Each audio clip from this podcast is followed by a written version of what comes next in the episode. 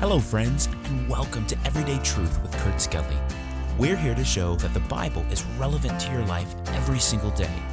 We're so glad you joined us here for the conversation as we go verse by verse through the book of Jeremiah. Our series, The Hard Truth, is looking at this Old Testament prophet's messages of sorrow, judgment, and hope. Now, let's join Kurt for today's episode. Hello, friends, and welcome to today's episode. Have a postcard today, beautiful postcard from Santorini, Greece. It has been my privilege to be in Santorini, one of the most beautiful spots on earth, really. And this is from the Greens uh, from Oklahoma City. And they listened faithfully to the podcast. And they were in Santorini not too many weeks after I was there on our Greece trip just about two or three weeks before you. So thanks for thinking about us on vacation and listening so faithfully to the podcast. We are in uh, Jeremiah chapter 35 today and trying to cover a chapter, uh, an episode uh, during these last few days of 2023 at the time of this recording.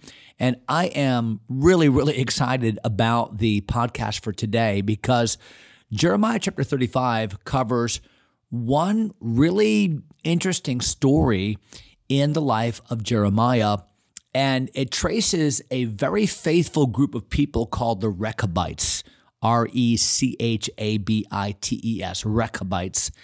And you may not have heard about these people before, kind of a footnote in the Bible, but God took special notice of these people and he applied a test to them in Jeremiah chapter 35, a test that they passed, by the way.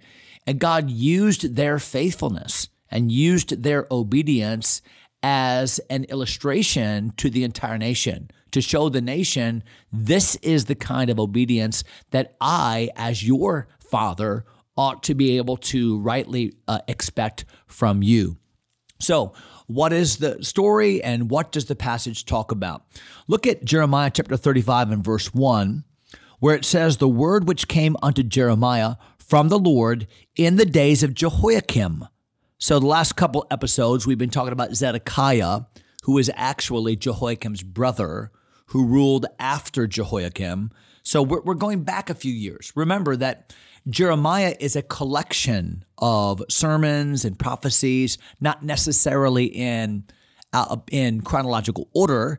Here, I almost said alphabetic order, but the chronological order.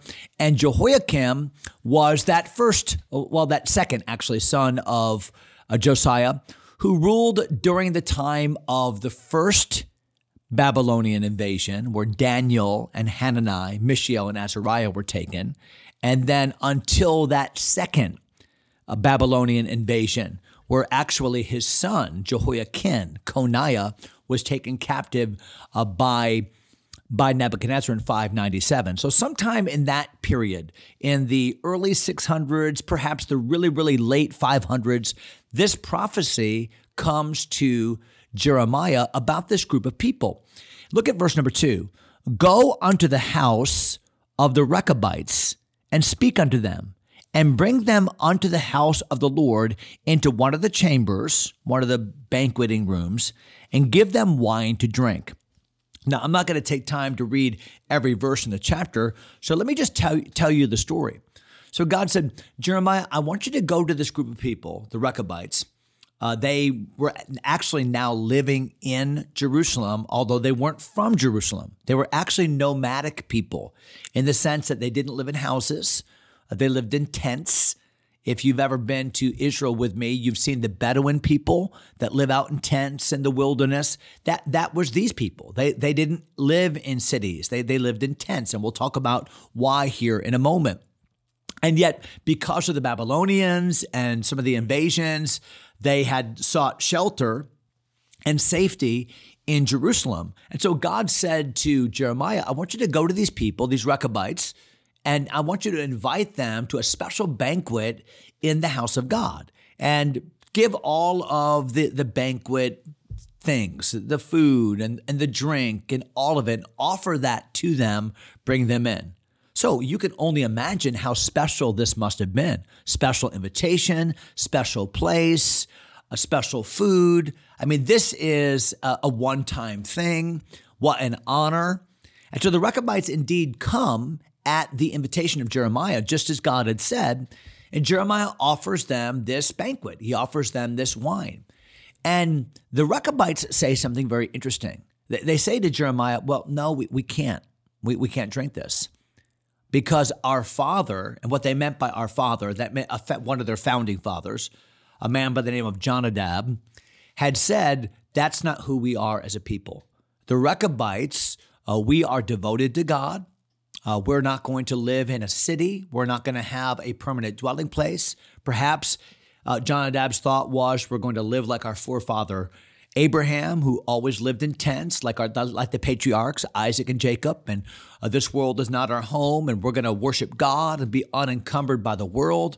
One of the rules that Jonadab put down for his family is we're not going to drink wine, uh, we're not going to celebrate in those ways, and we're going to live this way in obedience to God, in simplicity, in godly sincerity. This is who we are. And so there was a there was an identity to that family. There was a, a family ethic that they all embraced. And even though now they're living in Jerusalem, that's just temporary during this Babylonian incursion. But, but really, the way they've lived now for hundreds of years has been this really simple, God centered way. So when Jeremiah brought them to this place and gave them this wonderful opportunity to have this feast, uh, they said no. Look at verse number eight. Thus have we obeyed the voice of Jonadab, the son of Rechab, our father, in all that he charged us, to drink no wine all our days, and our wives, our sons, nor our daughters, nor to build houses for us to dwell in. Neither have we vineyard, nor field, nor seed, but we have dwelt in tents and have obeyed and done according to all that Jonadab our father commanded us. But it came to pass when Nebuchadnezzar, the king of Babylon, uh, came up into the land that we said, Come, let us go to Jerusalem for fear of the army of the Chaldeans, for fear of the army of the Syrians. So we dwelt at Jerusalem.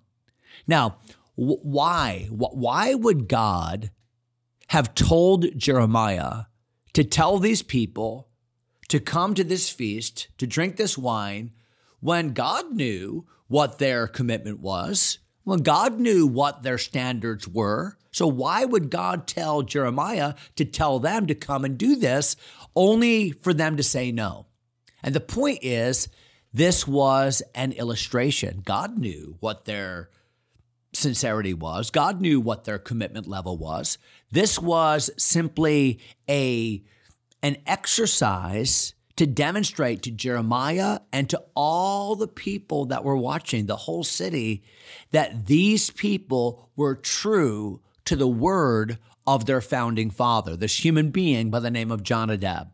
So it was obedience, it was long standing obedience, it was complete obedience, it was willing obedience. I mean, this is a great example of a godly family. So watch God's lesson, verse number 12.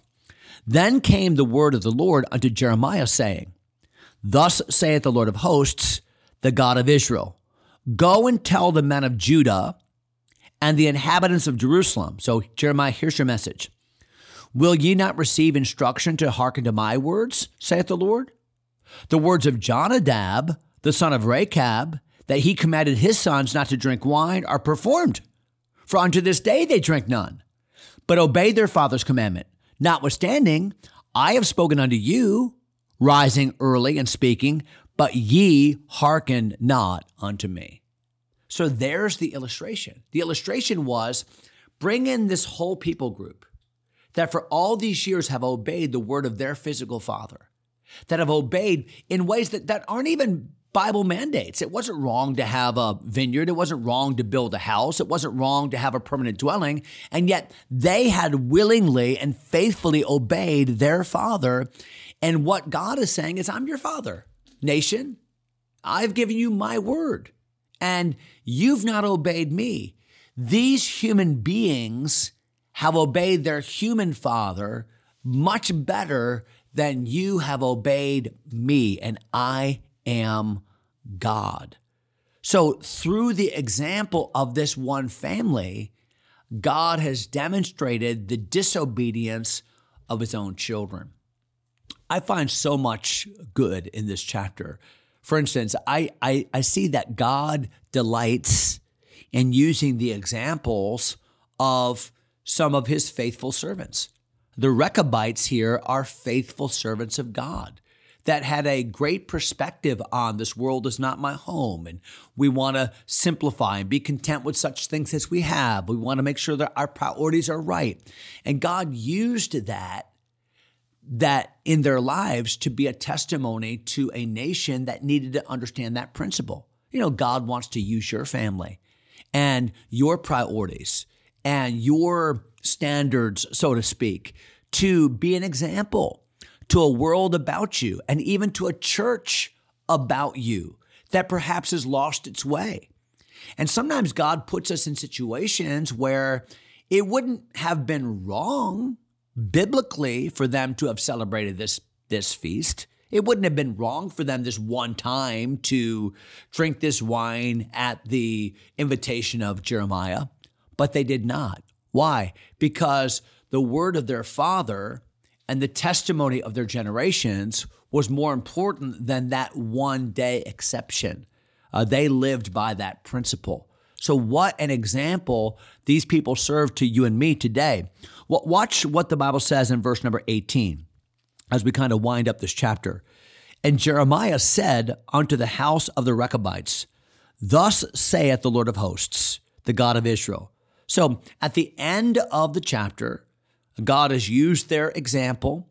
Jeremiah has preached the message to the, pe- to the people of the country that if they can obey human authority like that, you ought to be able to obey me. But what about the Rechabites who passed this test? What does God have to say to them? Well, that's verses 18 and 19, the last two verses of the chapter. Thus saith the Lord of hosts, the God of Israel, because ye have obeyed the commandment of Jonadab your father, and kept all his precepts, and done according unto all that he hath commanded you. Therefore, thus saith the Lord of hosts. So, this is God's message to them, the God of Israel. Jonadab, the son of Rechab, shall not want a man, not lack a man, to stand before me forever. So God says, because of the faithful leadership of this man, Jonadab, and because of your faithful following of him as he has followed me, that I'm going to bless him by blessing his offspring so that forever and forever I'm going to honor this family. And there will always be somebody in this family that will stand before me, that, uh, that whose service I will accept, who, whose life I will honor. So, what does that tell me? That tells me here I am, I'm a grandpa, and God blesses, God's best blessings are as God blesses people in and through their family line. You know, so I want God desperately to bless my kids, to bless my grandkids, and bless my great grandchildren. Maybe I'll see them one day. But what about my great great grandchildren? What about my great great great grandchildren? No doubt I'll never see them. But I want always somebody in my family to be able to stand before the Lord but a lot of that has to do with my faithful obedience and fellowship during my lifetime and passing that baton. And what a great example of the Rechabites right here in Jeremiah chapter 35. Well, that's it for today. We finished the chapter. We'll jump into a brand new one next episode. Hope you'll uh, hang along, hang out, uh, hang, hang in there. There we go. For that one, appreciate your faithfulness, and we'll see you next time. God bless. Thanks for taking time to listen. If you enjoy Everyday Truth, go ahead and subscribe to the podcast or share it with a friend. Until next time, God bless.